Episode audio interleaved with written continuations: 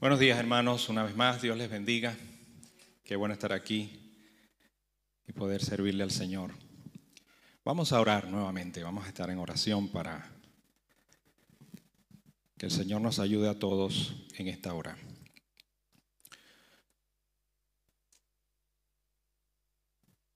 Padre Celestial, en el nombre de Jesús,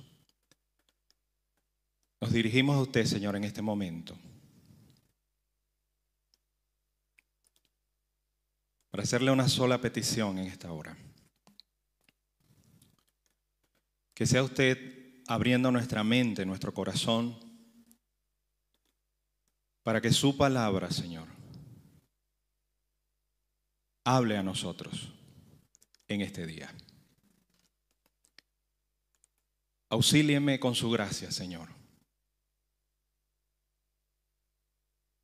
Vengo aquí sin ser digno de este momento, tomado de su mano y confiando en que su palabra es suficientemente poderosa y autosuficiente para hablarnos en el día de hoy. Bendiga a cada persona, a cada hermano, a cada hermana, a cada amigo que usted trajo a este lugar con un propósito. Los que están acá, que ya conocen al Señor, que esta palabra sea para edificación de sus vidas. Y si alguien aún no te ha conocido, Señor, háblale a través de tu palabra que pueda conocerte y disfrutar de la maravilla de la salvación, de ese enorme milagro de la salvación y de todo lo que conlleva. Y bendiga su palabra, Señor. Ayúdeme para expresar sus pensamientos y ayude a mis hermanos para oír sus pensamientos. En el nombre de Jesús, amén y amén. Bueno, hermanos, es siempre un privilegio, una bendición y una enorme responsabilidad poder servirle a Dios y a su iglesia a través de esta actividad que es bien difícil y compleja, como es predicar la palabra de Dios, extraer lo que Dios quiere hablar en su palabra y manifestarlo a su pueblo. Así que la gracia y la misericordia de Dios nos acompañen a todos nosotros en esta hora en que vamos a tener este encuentro con la palabra de Dios. Hoy vamos a continuar con una serie maravillosa que se titula Conectados. Si usted ha estado acá, ya la conoce en la que hemos estado estudiando y hemos estado aprendiendo acerca de varios valores, conductas y fundamentos de fe que forman la base, entre otras cosas, de nuestro comportamiento, de nuestra comunión y de nuestra conexión como hermanos en Cristo. En el transcurso de esas enseñanzas que he estado revisando por YouTube, ahí están todas, las he estado estudiando, tratando de identificarme con esta temática. Y es increíble todo lo que Dios ha estado hablando a través de esa serie de enseñanzas. Estamos conectados por la identidad, por la unidad, por el servicio, por las palabras o la forma en que hablamos y nos comunicamos unos a otros, por la hospitalidad, por el amor, por la integridad, por la actitud mutua que debemos tener de animarnos y apoyarnos unos a otros, por el perdón, conectados por el Evangelio, conectados por Cristo. Maravillosos esos temas. El día de hoy vamos a continuar con esta serie y el asunto que vamos a trabajar en esta mañana es conectados por la oración. Y el tema específico que he traído en esta mañana es orando como Jesús lo enseñó.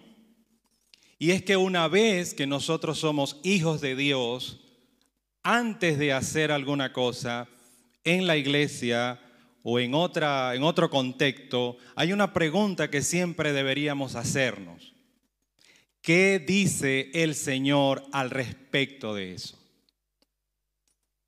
Así que sería bueno cuando hablamos de la oración, que hay mucho acerca de ese asunto, preguntarnos también qué dice el Señor al respecto de la oración. Y vamos a hacer esto a la luz de Mateo, capítulo 6, los versículos 5 al 15. Ahora, antes de entrar en materia y antes de entrar en el análisis de este texto bíblico, yo quisiera puntualizar dos aspectos previos que para mí son de mucha importancia, sobre todo al estudiar el tema de la oración. En primer lugar, la oración es un tema de vital importancia porque trata de la comunicación con Dios. Y este es un hecho que debe interesarnos mucho a nosotros que somos hijos de Dios. Y como hijos de Dios, a través de la obra de Jesucristo en la cruz del Calvario, debe importarnos mucho hablar y comunicarnos con nuestro Padre Celestial. Sabemos que en la medida que conversamos y que nos comunicamos con alguien, en esa medida vamos a tener mayores posibilidades de conocer, de entender y de comprender a ese alguien. Y en la medida en que menos nos comuniquemos, en que menos conversemos con alguien, pues se van a reducir drásticamente las posibilidades de tener empatía con esa persona, de conocer a esa persona, de comprender a esa persona, de entender a esa persona. Alguien dijo un día, si quieres dañar una relación, comienza cortando la comunicación. Así que una buena comunicación, una adecuada comunicación es vital entre los seres humanos. Y la buena comunicación entre nosotros como hijos de Dios y Dios como nuestro Padre Celestial es de una importancia tal que de ello depende por un lado, la cualidad nuestra como hijos de Dios, es decir, una distinción fundamental de una persona que ha nacido de nuevo es que desea hablar con Dios. Tiene necesidad de orar al Señor. Y por otro lado, también en cierta y gran manera determina la calidad de nuestra vida cristiana. Por un lado, nos califica como hijos de Dios y por otro lado, la oración seria, consistente, bíblica, disciplinada y esforzada va a bendecir mucho nuestras vidas. Amados hermanos, estamos llamados a tener una vida cristiana de calidad. No solamente mantenernos en un status quo de cristianos generales. Estamos llamados a crecer, a avanzar en la gracia de Dios. Y eso lo vamos a lograr con una adecuada y consistente vida de oración.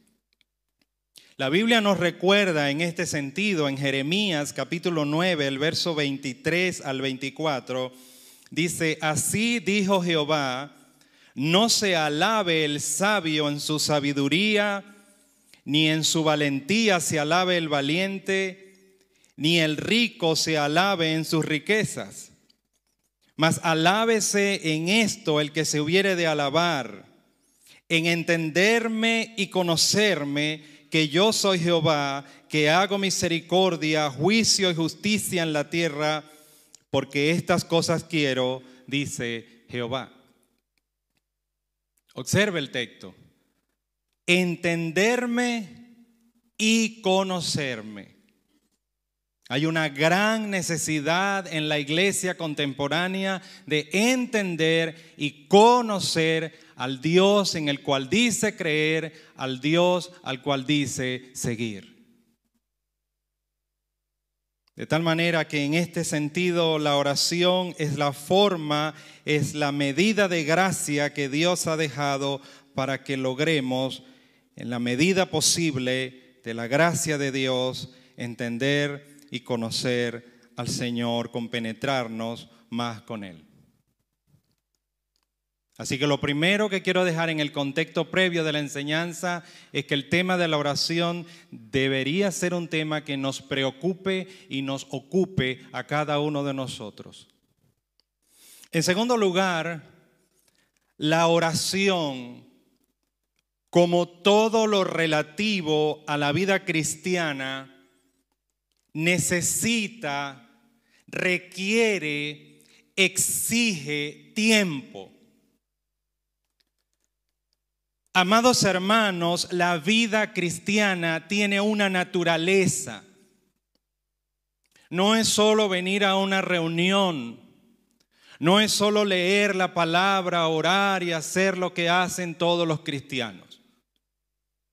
Tenemos que cada día entender que somos hijos de Dios, que formamos parte de una eh, generación diferente de hijos de Dios, cristianos nacidos de nuevo, que vivimos una nueva vida en Cristo Jesús que comporta, que exige unas nuevas cosas. El asunto entonces no es solo hablar, orar, como decimos también, hablar con alguien, sino que también debemos tener la disposición, el interés, el deseo de pasar tiempo con Dios. La oración entonces por naturaleza significa no solo hablar con Dios, también exige la disposición de nuestro corazón a estar un tiempo en su presencia. Abrir nuestro corazón sinceramente y estar en la presencia de Dios. Sabes, a veces cuando vas a hablar con alguien, tu pareja, tus hijos, un amigo, un hermano, tú puedes percibir que la conversación es, muy cuadrada es muy acarreamos disponernos a orar con la persona más importante en nuestras vidas, nuestro Padre Celestial. Que Dios ponga en nosotros ese deseo, ese amor de estar con Él en su presencia, de contemplarle, decirle, Padre, estoy aquí en este momento y quiero estar delante de ti. Quiero pasar un tiempo contigo. Quiero oírte y quiero que tú me escuches. Qué bueno cuando uno se sienta a hablar con alguien y uno siente que está siendo escuchado. ¿Verdad? Y la otra persona siente que uno también lo está escuchando. Y ahí hay una química impresionante de comunicación que aún pasando momentos en silencio, seguimos comunicando. Así que la oración es de una importancia vital para el creyente y la oración por naturaleza, como todas las cosas de la vida cristiana, requiere de tiempo, hermano. Con estas dos cosas en mente, entonces vamos a entrar en el tema y vamos a revisar y a servirnos de esta enseñanza de Jesús que dio a sus discípulos de cómo deben orar. El texto es Mateo capítulo 6, versículos 5 al 15, que pasamos de inmediato a leer. Vamos primeramente a leer el texto. Dice la palabra del Señor, y cuando ores, no seas como los hipócritas, versículo 5, porque ellos aman el orar en pie en las sinagogas y en las esquinas de las calles para ser vistos de los hombres. De cierto os digo que ya tienen su recompensa. Mas tú cuando ores, entra en tu aposento y cerrada la puerta, ora a tu Padre que está en secreto, y tu Padre que ve lo secreto te recompensará en público. Y orando no uséis vanas repeticiones como los gentiles, que piensan que por su palabrería serán oídos. No os hagáis pues semejantes a ellos, porque vuestro Padre sabe de qué cosas tenéis necesidad antes que vosotros le pidáis. Vosotros pues oraréis así. Padre nuestro que estás en los cielos, santificado sea tu nombre. Venga tu reino, hágase tu voluntad como en el cielo, así también en la tierra. El pan nuestro de cada día, dánoslo hoy y perdónanos nuestras deudas como también nosotros perdonamos a nuestros deudores. Y no nos metas en tentación, mas líbranos del mal, porque tuyo es el reino y el poder y la gloria por todos los siglos. Amén. Porque si perdonáis a los hombres sus ofensas, os perdonará también a vosotros vuestro Padre Celestial. Mas si no perdonáis a los hombres sus ofensas, tampoco vuestro Padre os perdonará vuestras ofensas. Este texto nosotros podemos dividirlo en dos partes. La primera parte va del versículo 5 al 8, donde encontramos que Jesús muestra a sus discípulos algunas cosas que deben evitar al momento de orar son aspectos que nos conviene revisar también a nosotros si deseamos una oración mejor, si deseamos una oración más efectiva y eficiente delante del Señor. La segunda parte es los versos 9 al 15, donde encontramos un modelo, una guía que el Señor enseñó a sus discípulos y que nos conviene a nosotros también aprenderla porque ayuda mucho a la hora de organizar nuestra conversación con Dios. Y quiero que tome nota de esto, organizar nuestra conversación con Dios. Cuando nosotros vamos a hablar con alguien muy importante, organizamos nuestras ideas, pensamos qué le vamos a decir, cómo lo vamos a hacer, de qué vamos a hablar, tratamos de tener sentido, contenido en nuestra conversación, porque esa persona es importante para nosotros. Yo creo que eso mismo también deberíamos aplicarlo cuando vamos a hablar con Dios, dado el hecho de que es alguien pero tan, pero tan importante. El creador del cielo y de la tierra. Vamos entonces con la primera parte. Versículo 5 dice, y cuando ores, no seas como los hipócritas, porque ellos aman el orar en pie en las sinagogas y en las esquinas de las calles para ser vistos de los hombres. De cierto os digo que ya tienen su recompensa. En otras palabras, cada vez que hacemos algo simplemente para que otros nos vean, ya logramos el objetivo. Dios no está en ese asunto. El énfasis acá en el contexto del tema de la oración es, el énfasis del verso 5 es, no seas como los hipócritas que les gusta simplemente hacer las cosas para que los hombres los vean. Jesús está señalando aquí a los que oraban en las actividades y en las sinagogas, etcétera, simplemente para ser vistos, para aparentar una religiosidad tal vez, no necesariamente para comunicarse con Dios. Cuando hacemos las cosas, amados hermanos, para agradar a los hombres, entonces comenzamos a desagradar a Dios. Cuando hacemos las cosas para agradar a los hombres, entonces corremos el gran peligro y riesgo de comenzar a desagradar a Dios. Dios es nuestro motivo en todo lo que hacemos y más aún en la oración.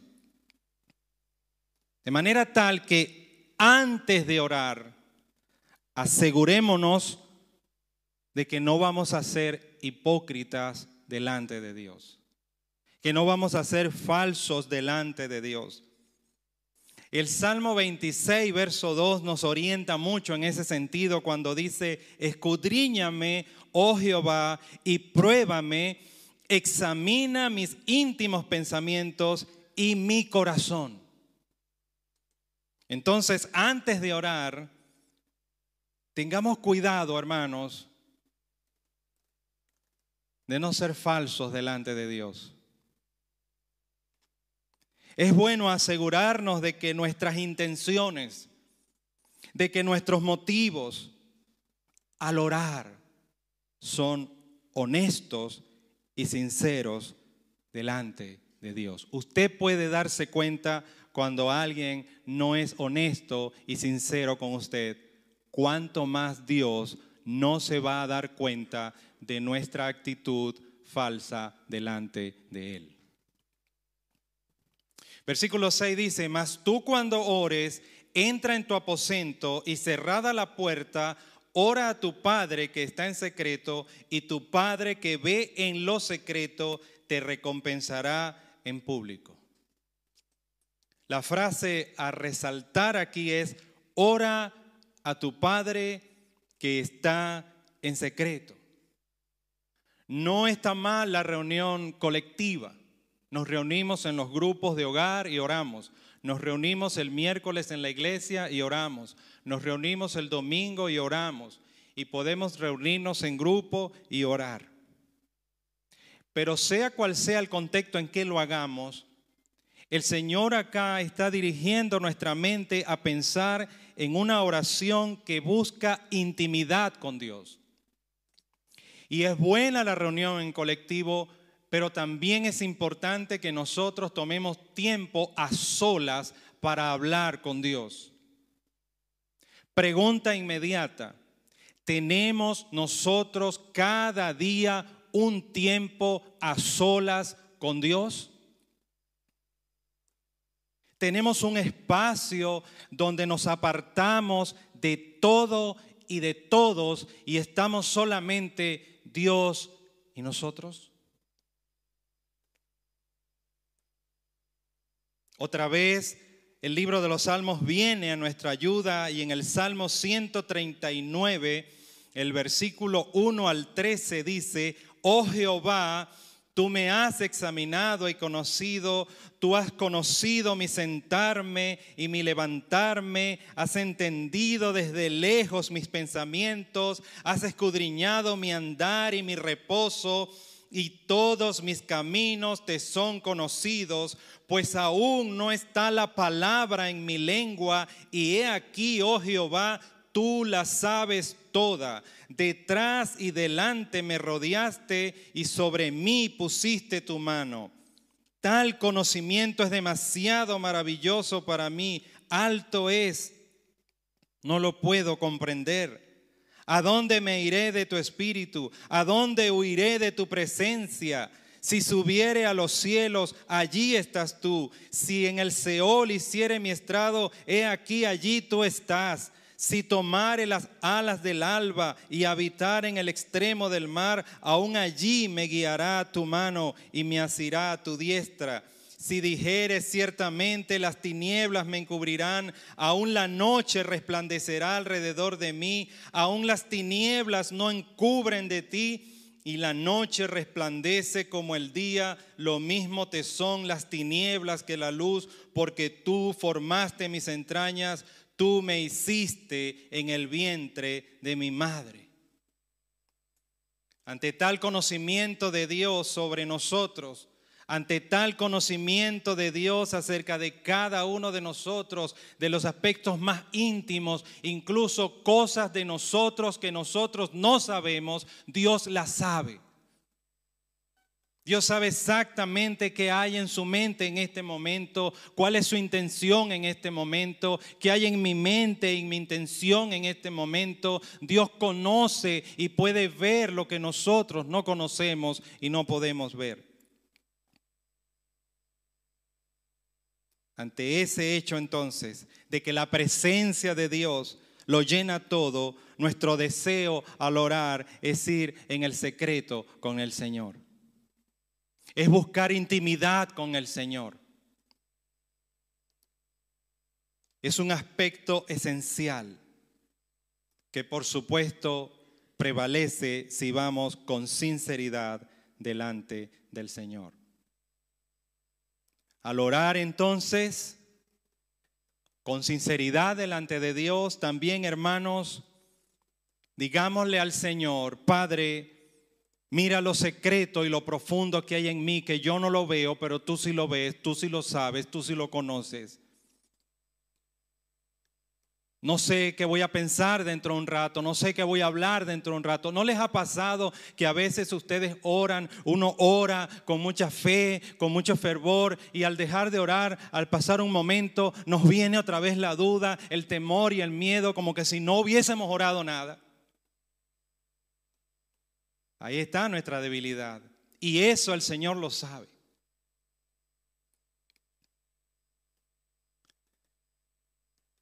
Pero aunque Él lo sabe, Él desea que le digamos todas las cosas. Y que abramos nuestro corazón. Y en eso debemos pensar antes de orar. Sinceridad, intimidad. Versículo 7 dice, y orando no uséis vanas repeticiones como los gentiles o las demás gentes que piensan que por su palabrería serán oídos. La frase a resaltar aquí es, no uséis vanas repeticiones. Vanas repeticiones es palabras huecas, palabras sin contenido, palabras sin sentido. A ver, cuando hablamos con alguien, y ya cuando tenemos cierta edad y hemos caminado un poco en la vida, nosotros podemos discernir conversaciones. Podemos ver cuando alguien está hablando con nosotros y solamente está rellenando el momento. O podemos ver y sentir cuando alguien está hablando con nosotros y esa conversación tiene contenido, tiene sentido, tiene, tiene lógica, tiene peso, tiene una carga emocional, tiene una carga intencional. Así debe ser nuestra oración para con Dios al, orar, al hablar con Dios, deberíamos revisar nuestro vocabulario. Deberíamos organizar nuestras ideas de tal manera que antes de orar, en la medida de lo posible, podamos tener una conversación con contenido, hermano. La religiosidad ha afectado mucho la oración cristiana. Algunos incluso repiten y repiten este texto que han titulado El Padre Nuestro. La intención de Jesús, la intención del Espíritu Santo, el rector de esta palabra, no es que repitamos ese texto sin sentido. No usemos palabras sin sentido, sin contenido, sin una carga, sin un tenor, sin un sentido lógico y claro delante de Dios. Él oye, hermano. Él nos entiende. Es como que usted está hablando con alguien, esa persona está hablando cosas y cosas y cosas y al final de la conversación usted le dice, perfecto, muy bien, pero quiero decirte, no hablamos de nada. Hablamos y hablamos y hablamos y al final ni me dijiste nada, ni yo te dije nada y no llegamos a nada y me parece que hemos perdido nuestro tiempo. Dios permita que esa no sea nuestra experiencia con el Señor. Nuevamente los salmos nos ayudan mucho. El Salmo 19, el verso 14 dice, sean gratos, y el salmista se expresa así al Señor, dice, sean gratos los dichos de mi boca y la meditación de mi corazón delante de ti, oh Jehová, roca mía y redentor mío. Antes de orar deberíamos decirle al Señor, Padre, que mis dichos y que la meditación de mi corazón te agraden, Señor. No quiero orar rápido, no quiero orar, es más, si voy a hacerlo así, no lo hago. Quiero orar con calma, quiero orar que tú me oigas y quiero decirte cosas con contenido, Señor. De tal manera que la enseñanza del texto es que antes de orar deberíamos prepararnos en nuestras expresiones, pensar un poco lo que vamos a decirle al Señor. Y usted me puede decir, bueno hermano, pero es que hay ciertos momentos en los cuales yo no tengo tiempo de meditar qué le voy a decir a Dios. Y puede ser, pero aún así, cuando estemos hablando con Dios, observemos lo que estamos diciéndole. Tengamos cuidado con lo que le estamos diciendo al Señor. Versículo 8 dice, no os hagáis pues semejantes a ellos, porque vuestro Padre sabe de qué cosas tenéis necesidad antes que vosotros le pidáis. Este versículo también nos llama a la confianza y fe en Dios cuando vamos a orar, donde generalmente vamos a presentarle a Dios necesidades, peticiones, etc. Así que antes de orar debemos tener confianza de que Él conoce todas nuestras cosas, conoce nuestras necesidades, aunque Él desea que le pidamos las cosas, Él desea que le hablemos de nuestros, de nuestros asuntos, ya Él lo conoce todo y nosotros lo que tenemos que hacer es tener confianza y tener la seguridad de que el Señor está escuchando y que conoce nuestras necesidades.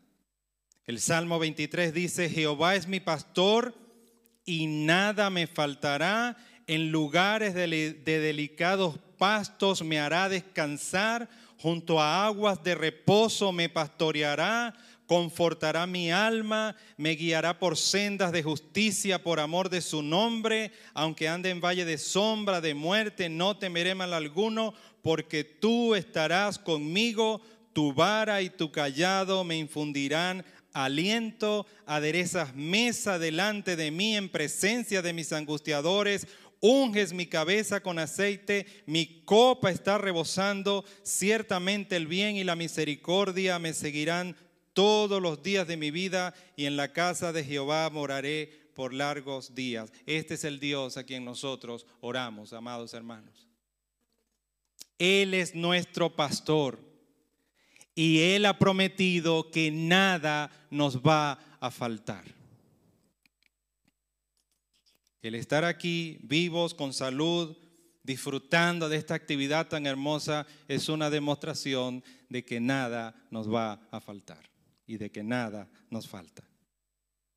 Entonces, en esta primera sección del texto que estamos meditando en esta mañana, nos quedan claro cuatro cosas que debemos tener presentes antes de orar. Y en la medida en que usted lo haga y lo haga y lo haga, lo tendrá fijo en su mente y se empezará a desarrollar eso como un hábito en toda su vida de oración. Número uno, honestidad delante de Dios. Número dos, buscar sinceridad, intimidad, secreto con Dios.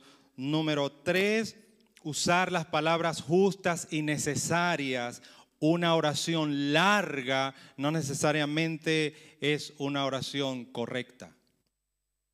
Tampoco lo puede ser una corta, porque el punto aquí no es orar largo, orar corto, el punto es orar con sentido, con contenido. Dios es una persona, Dios es un ser, sabe más que nosotros, entiende más que nosotros, comprende más que nosotros. No le estemos dando clases a Dios, no le estemos explicando cosas a Dios, Él ya las sabe. Él quiere es que seamos sinceros, con palabras claras, con palabras con sentido, con palabras con lógica.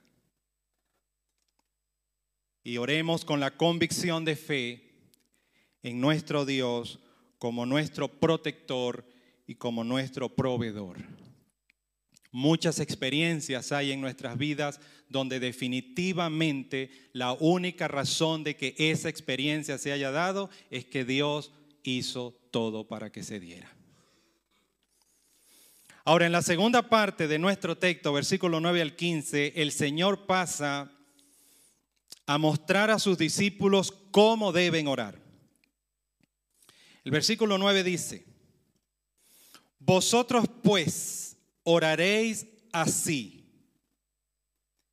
Padre nuestro que estás en los cielos, santificado sea tu nombre.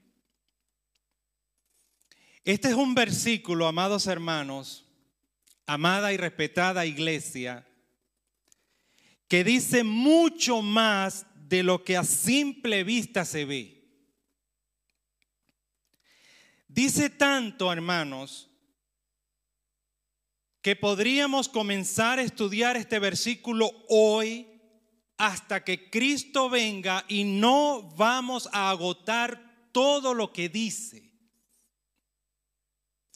Dice, vosotros pues oraréis así, Padre nuestro que estás en los cielos, santificado sea tu nombre. Y ahí hay demasiado contenido para asimilarlo de una sola vez. El Señor comienza su enseñanza sobre la oración dejando claro algunas cosas acerca de la persona a la que le vamos a hablar. Y no es cierto que nosotros siempre nos medimos con respecto a quién está delante de nosotros, en el sentido de que si vamos a hablar con alguien, tenemos en cuenta con quién vamos a hablar.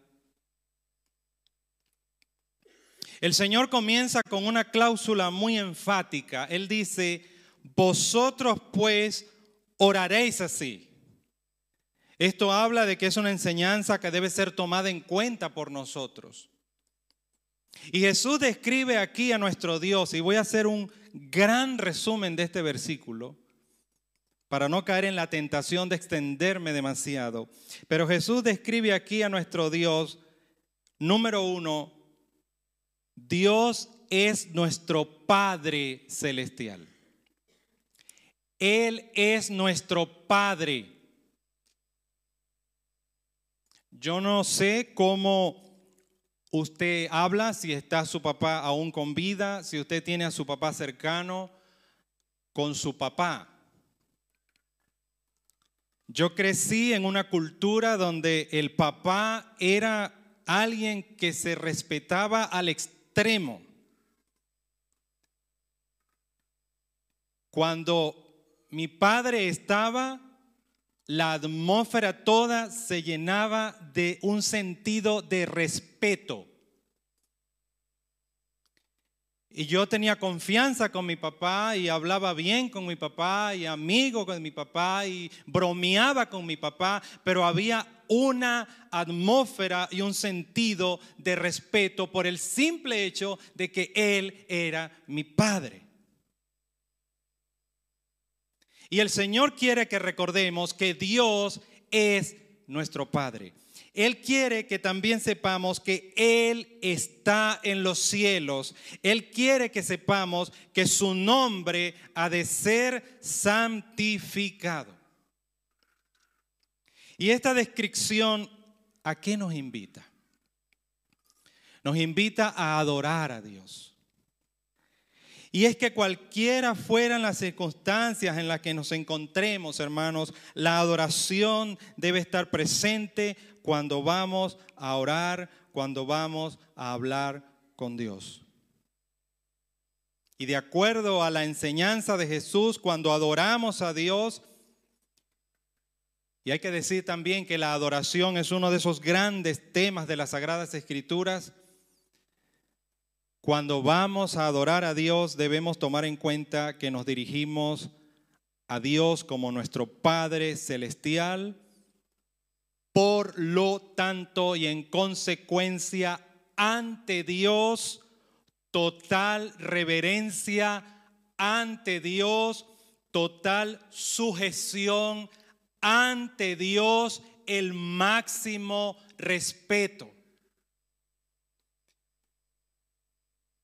Debemos tomar en cuenta que Dios está en los cielos, está en las alturas, es un Dios de majestad que está por encima de todo y por encima de todos.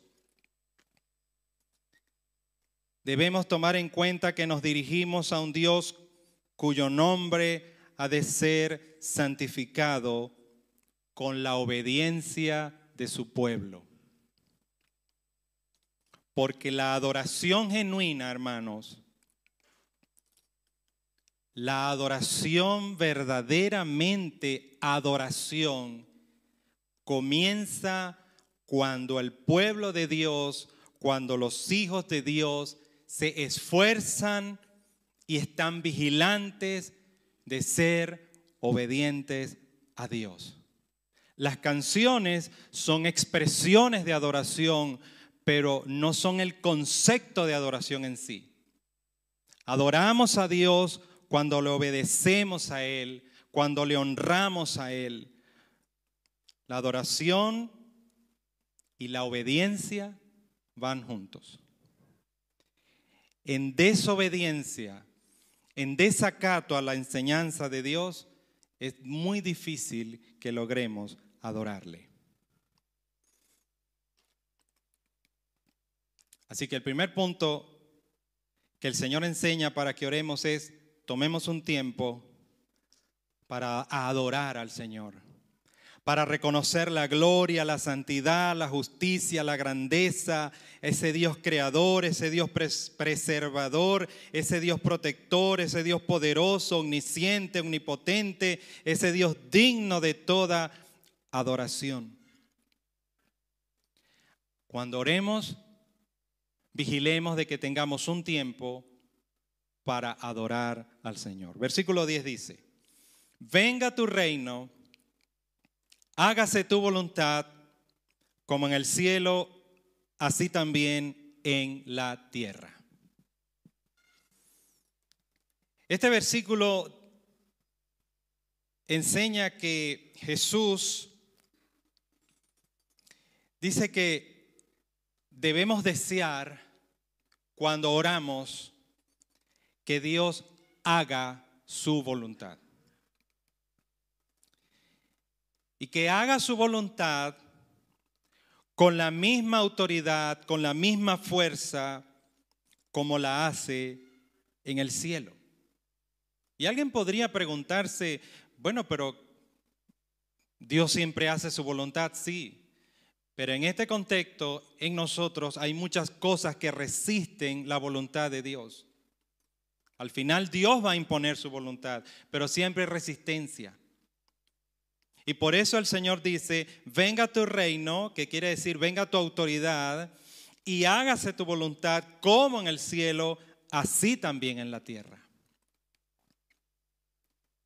Entonces estos versículos, amados hermanos, nos hablan a nosotros de la sumisión que debemos tener ante Dios al hacerle nuestros planteamientos en oración.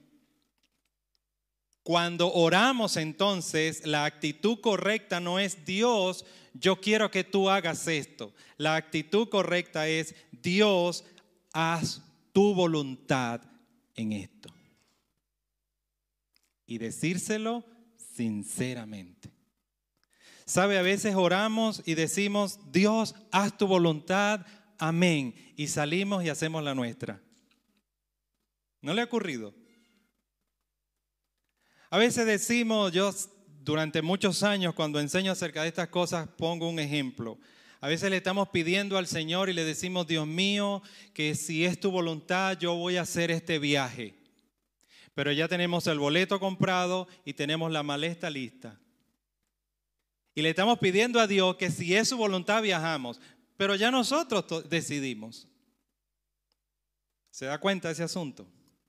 Parece algo sin importancia, algo sutil, algo lógico, algo práctico. decimos, bueno, pero es que si Dios dice sí, ya tengo todo listo. y así en cuántas cosas no nos engañamos a nosotros mismos. Realmente no estamos esperando que Dios haga su voluntad. Ya hemos hecho la nuestra. Este versículo nos habla de la autoridad del gobierno de Dios en todas las cosas. Habla de que deseamos conscientemente, conscientemente y aceptamos conscientemente que en todo lo que vamos a hablar con Dios, que Él haga su voluntad. ¿Se dan cuenta de la importancia de hablar con Dios conscientemente, seriamente? No decirle cosas a Dios y luego vivir como que si no le hemos dicho nada. Es como cuando conversamos con alguien y después al tiempo lo llamamos y le decimos, oye, disculpa, pero ¿no te acuerdas lo que tú y yo hablamos? Parece que se olvidó. Yo siempre le pido perdón a Dios porque digo, Dios mío, ¿cuántas veces estaré actuando contrario a lo que te dije de rodillas? Así que el versículo 10 nos habla de que debemos buscar siempre que Dios haga su voluntad y no la nuestra. Versículo 11 dice, el pan nuestro de cada día, dánoslos hoy.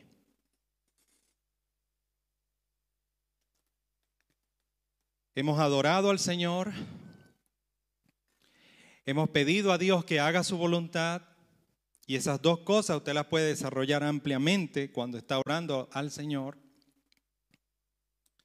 Y aquí con una sencillez que caracteriza siempre la forma en que Jesús enseña, Él dice, cuando vayan a orar, que el pan de ustedes de cada día, Dios se los dé. Díganle a Dios que les dé su sustento para cada día. Si algo sabe Jesús, es que el ser humano, porque aquí no solo se refiere al pan de comida, el ser humano, nosotros, amados hermanos, somos frágiles, vulnerables y profundamente necesitados. Es probable que nuestro nivel de orgullo y de arrogancia que todos tenemos no nos permita entender el alcance de nuestra debilidad, de nuestra fragilidad, de nuestra vulnerabilidad. Y aquí en este versículo se pone de manifiesto que en este tiempo, en este momento cuando estamos orando y le presentamos a Dios nuestras necesidades, lo hacemos desde nuestras carencias, desde lo que nos hace falta. Al llegar aquí debemos tener en mente la grandeza de Dios, de ese Dios a quien hemos orado y que ya hemos hablado en el verso 9 y 10 esa grandeza de Dios en sus atributos, en su poder, nos permiten confiarle a Él todas nuestras necesidades. Esa grandeza de Dios en sus atributos y en su poder nos permite eh, entendernos nosotros como seres dependientes y necesitados. Esa grandeza de Dios en sus atributos y poder nos permite confiar y descansar en fe sobre la base de quién es Dios con respecto a nuestras necesidades. Este versículo pone de manifiesto una gran y contundente verdad. Y es esta. No somos autosuficientes no podemos solos. Sin Dios no podemos vivir. Amado, sin Dios no podemos vivir. Hay por allí un virus que ya lo conocen, cuya medida es infinitamente pequeña que puede acabar con nosotros.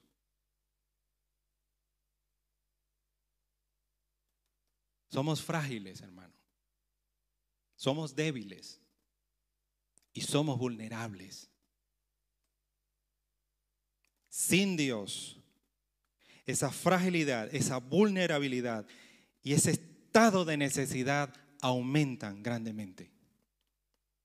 Y el riesgo es muy grande.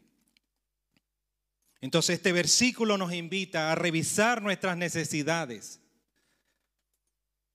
nosotros aún siendo hijos de Dios, en la fortaleza del Señor, en la fortaleza de la palabra, en la fortaleza de su Espíritu y en todas las fortalezas que Él nos promete, aún así seguimos teniendo necesidades. Voy a nombrarles algunas de ellas rápidamente.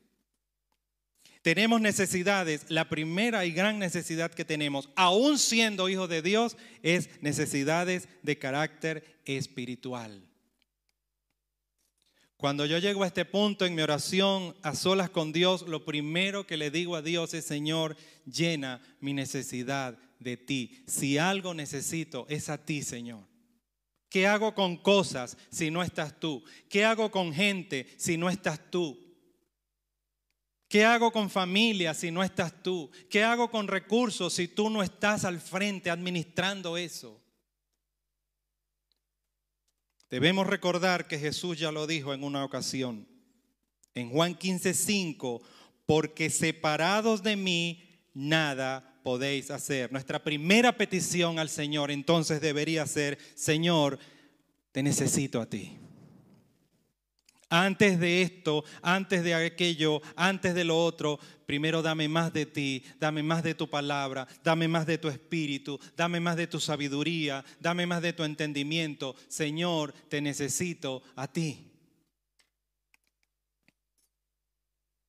Tenemos necesidades familiares. Tenemos necesidad con nuestra pareja, tenemos necesidades con nuestros hijos, tenemos necesidades con nuestros nietos si tiene nietos, tenemos necesidades con nuestros primos, con nuestros tíos, con toda nuestra estructura familiar. Hay necesidades y no podemos obviar esas necesidades.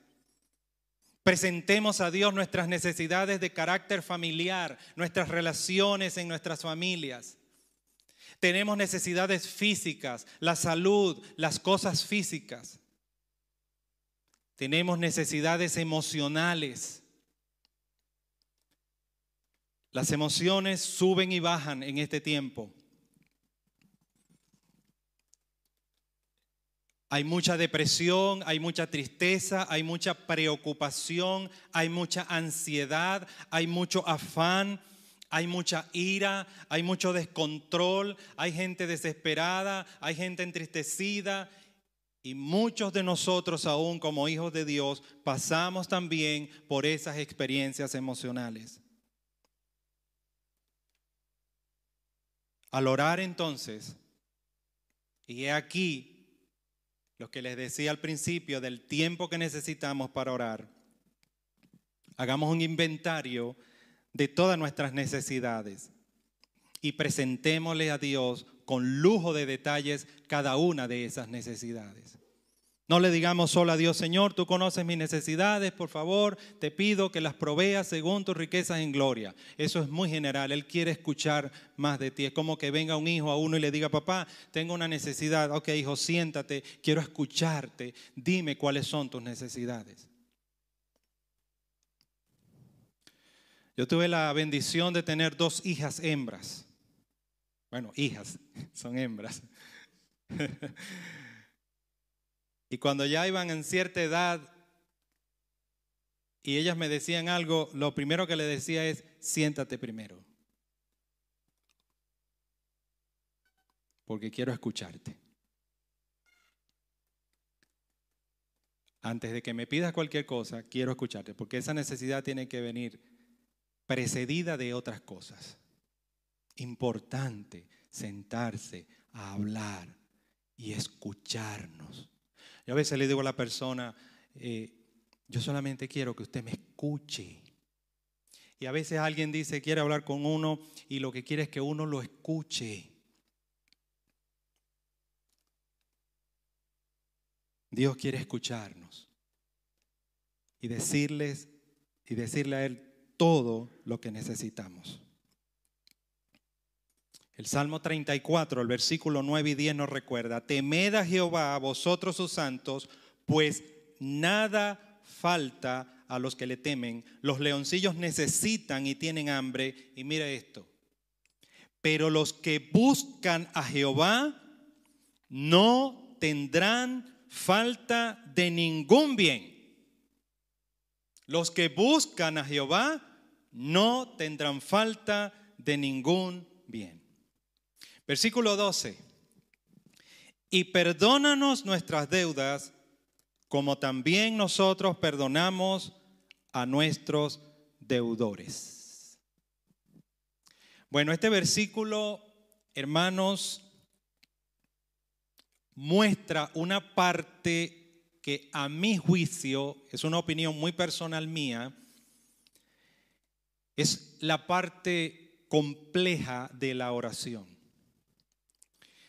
No es mi deseo complicar el tema de la oración, no es mi deseo presentar la oración como algo difícil, como algo que solo está para algunas personas muy especiales. Pero tampoco deseo mentirles y tampoco deseo diluir o minimizar la gravedad y profundidad del acto de orar, sobre todo cuando llegamos al punto del versículo 12. El versículo 12, lo leemos nuevamente, dice, y perdónanos nuestras deudas como también nosotros perdonamos a nuestros deudores. El versículo 12 presenta nuestra nuestro doble contexto de relación. Tenemos que pedirle perdón a Dios y esperar que Él nos perdone. Y mire lo que dice el Señor, que Dios nos perdone como nosotros perdonamos a nuestros deudores. Ahí puede ver la situación vertical con Dios y luego la situación horizontal con nuestro prójimo. Le pedimos perdón a Dios por nuestra debilidad, por nuestra impiedad, por nuestros pecados. Le expresamos al Señor las cosas que hemos hecho mal, que hemos hablado mal, que hemos pensado mal, que hemos sentido mal. Aquí también Dios quiere que nosotros abramos nuestro corazón delante de Él y le digamos, Señor, no debí pensar esto, no debí sentir esto, no debí hablar esto, no debí hacer esto. Señor, y debí haber hecho esto y no lo hice. Los pecados de omisión que son terribles también. ¿Cuántas cosas debemos hacer y no hacemos que no le agrada a Dios? Por un lado está esa parte. Por la otra parte, y nos encontramos con otro aspecto del mismo punto, es revisar si en nuestro corazón hemos perdonado a quienes han actuado mal con nosotros. Y el asunto lo explica el Señor en los versos 14 y 15 del texto. Del 12 puede ir al 14 y al 15 y ahí van a observar la explicación del verso 12. Dice, porque si perdonáis a los hombres sus ofensas, os perdonará también a vosotros vuestro Padre Celestial. Mas si no perdonáis a los hombres sus ofensas, tampoco vuestro Padre os perdonará vuestras ofensas. Cuando estamos aquí, le pedimos perdón a Dios por nuestros pecados y esperamos que Él nos perdone, y esto es lo increíble, que Él nos perdone como nosotros hemos perdonado. La pregunta es, ¿cómo Dios nos perdona? Bueno, la Biblia dice que si nuestros pecados fueran rojos, fueran terribles, fueran tremendos, el Señor los perdona y el Señor se olvida de eso. El Señor no se acuerda más de eso. La sangre de Jesucristo, su Hijo, nos limpia de todo pecado, dice la Biblia. Ahora, ¿cómo perdono yo a alguien? De eso hablamos ya en uno de los temas de conexión, ¿no? Conectados por el perdón. Bueno, está bien. Yo lo perdoné. Pero tengo la herida. Entonces no lo has perdonado. Y quiero tocar un tema sensible aquí. Hay muchas personas, cristianos, honestos, que aman a Dios, que buscan a Dios con sinceridad, que tienen una cadena que les ata por falta de perdón real.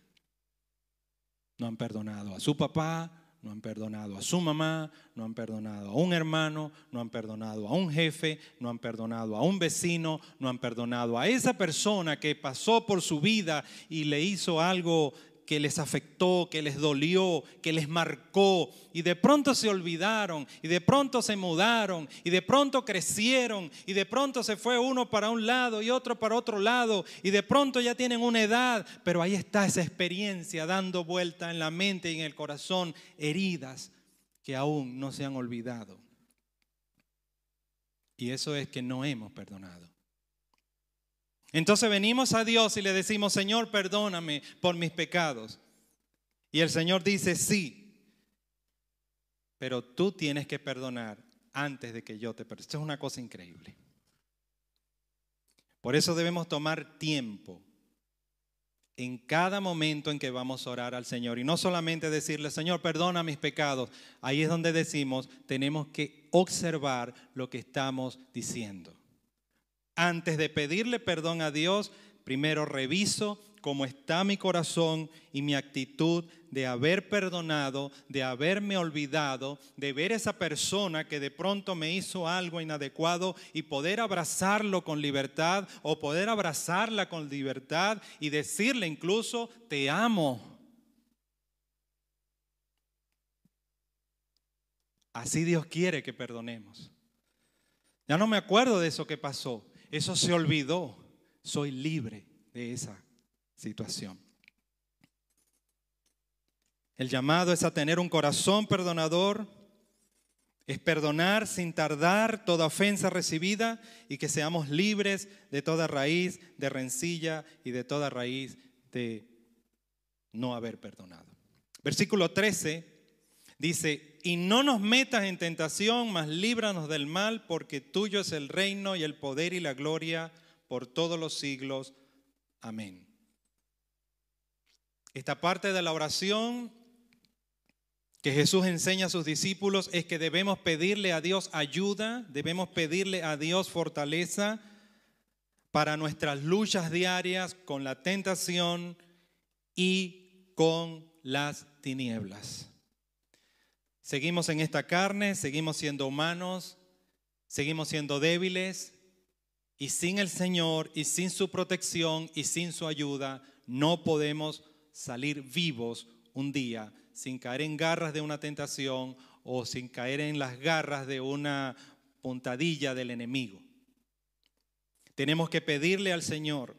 Y el Salmo 91, versículo 1 nos recuerda, el que habita al abrigo del Altísimo morará bajo la sombra del Omnipotente. Y en Efesios 6:10 dice, por lo demás, hermanos míos, fortaleceos en el Señor y en el poder de su fuerza. Debemos pues tomarnos un tiempo en oración y pedirle auxilio a Dios y pedirle ayuda a Dios para que nos guarde de toda tentación y para que nos guarde de las maquinaciones de las tinieblas, que nos guarde en la lucha diaria contra el pecado.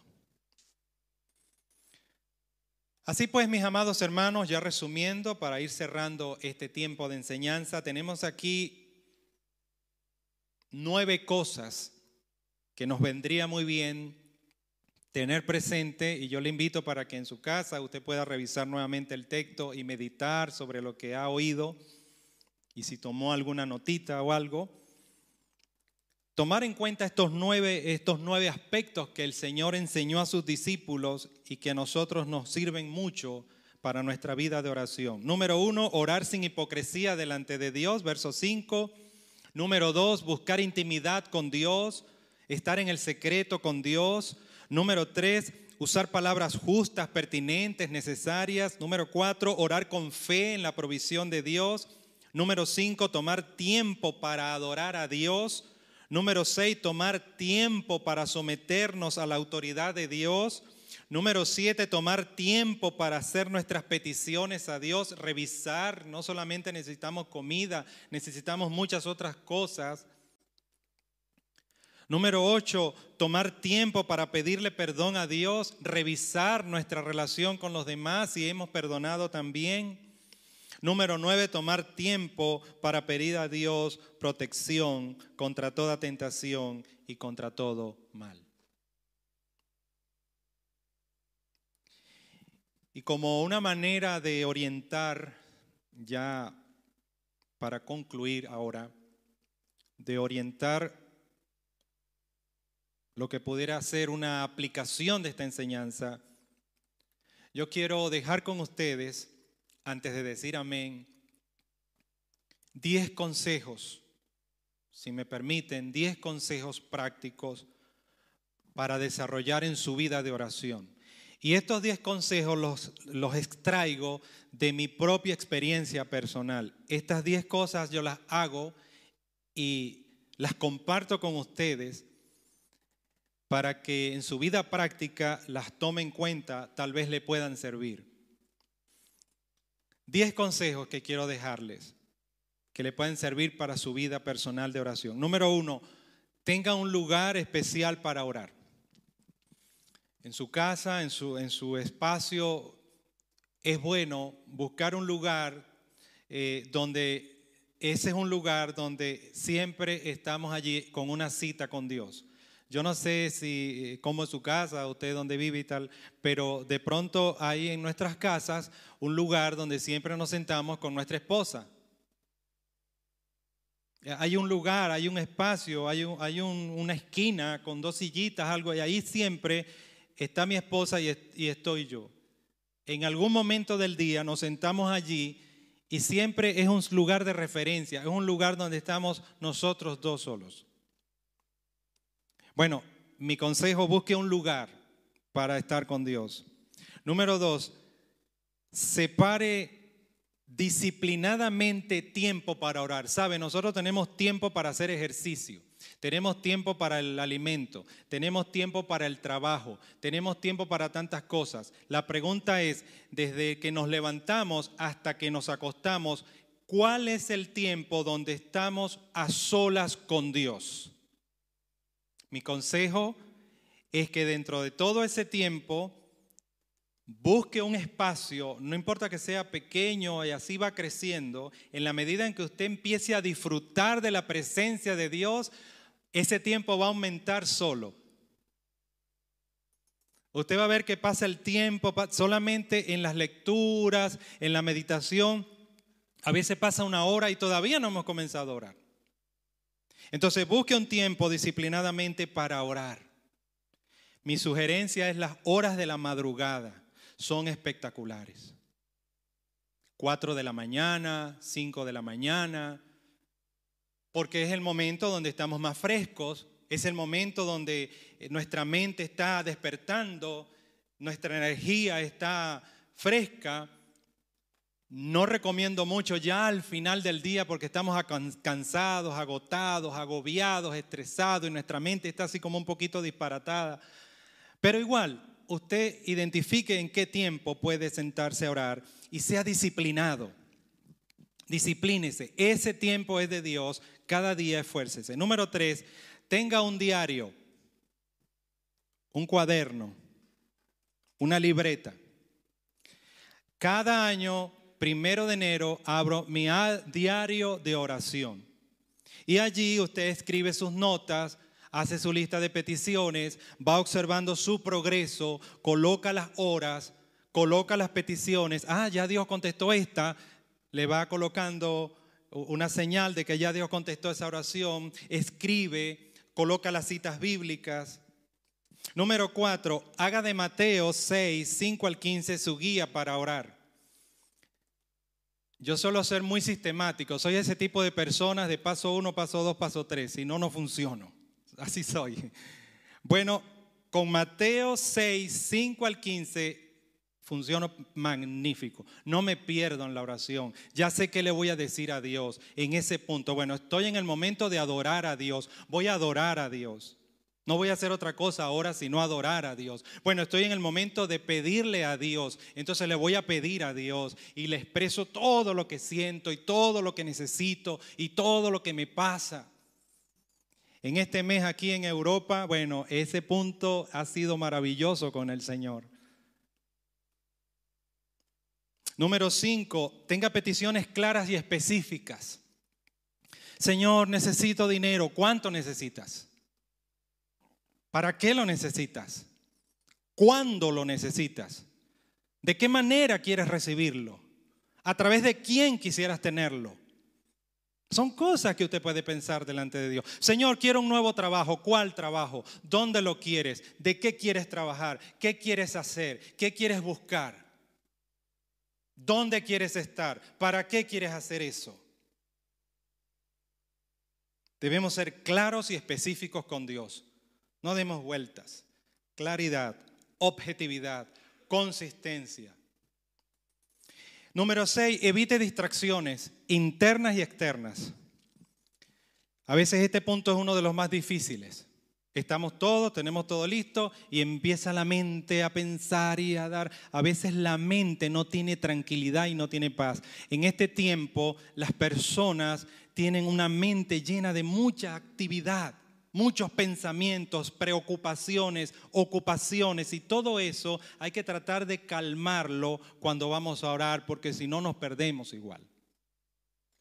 Entonces evite distracciones. Llegue a un acuerdo con su familia, llegue a un acuerdo con sus niños. Si tienen niños pequeños, entonces mientras usted está en ese tiempo sola con Dios, la esposa que se encargue, y mientras la esposa está en ese tiempo a solas con Dios, el esposo se encarga, pero hay que tratar de ir enseñando a los niños que ese tiempo es de papá con Dios, ese tiempo es de mamá con Dios, incluso ellos van a crecer en ese ambiente de oración y muy seguramente van a copiar ese modelo y no sabe usted la bendición de tener hijos que oren. Y los hijos generalmente hacen lo que ven en cierta edad. Número siete, esto también es relativo, pero lo uso, ore en voz audible, sin gritar. Dios no es sordo, hermano. Dios oye. A mí me gusta orar que yo me oiga. Me ayuda mucho. Número 8, ayúdese con las actividades de oración de la iglesia. Aquí oramos los miércoles. Está invitado. Oramos los viernes, los hombres están invitados a las 6 de la mañana. Oramos en los grupos de conexión. Oramos los domingos. Este, este servicio estuvo impregnado de oración. Entonces, las reuniones de oración nos ayudan mucho a crecer, a aprender, escuchamos enseñanza, escuchamos instrucción, oramos con nuestros hermanos, nos damos cuenta de las necesidades, oímos la oración de un hermano y podemos aprender de la oración de ese hermano. Número nueve, otro consejo es usar la palabra de Dios en su tiempo de oración. Recomiendo el libro de los Salmos. Un libro maravilloso, inagotable, insondable, espectacular.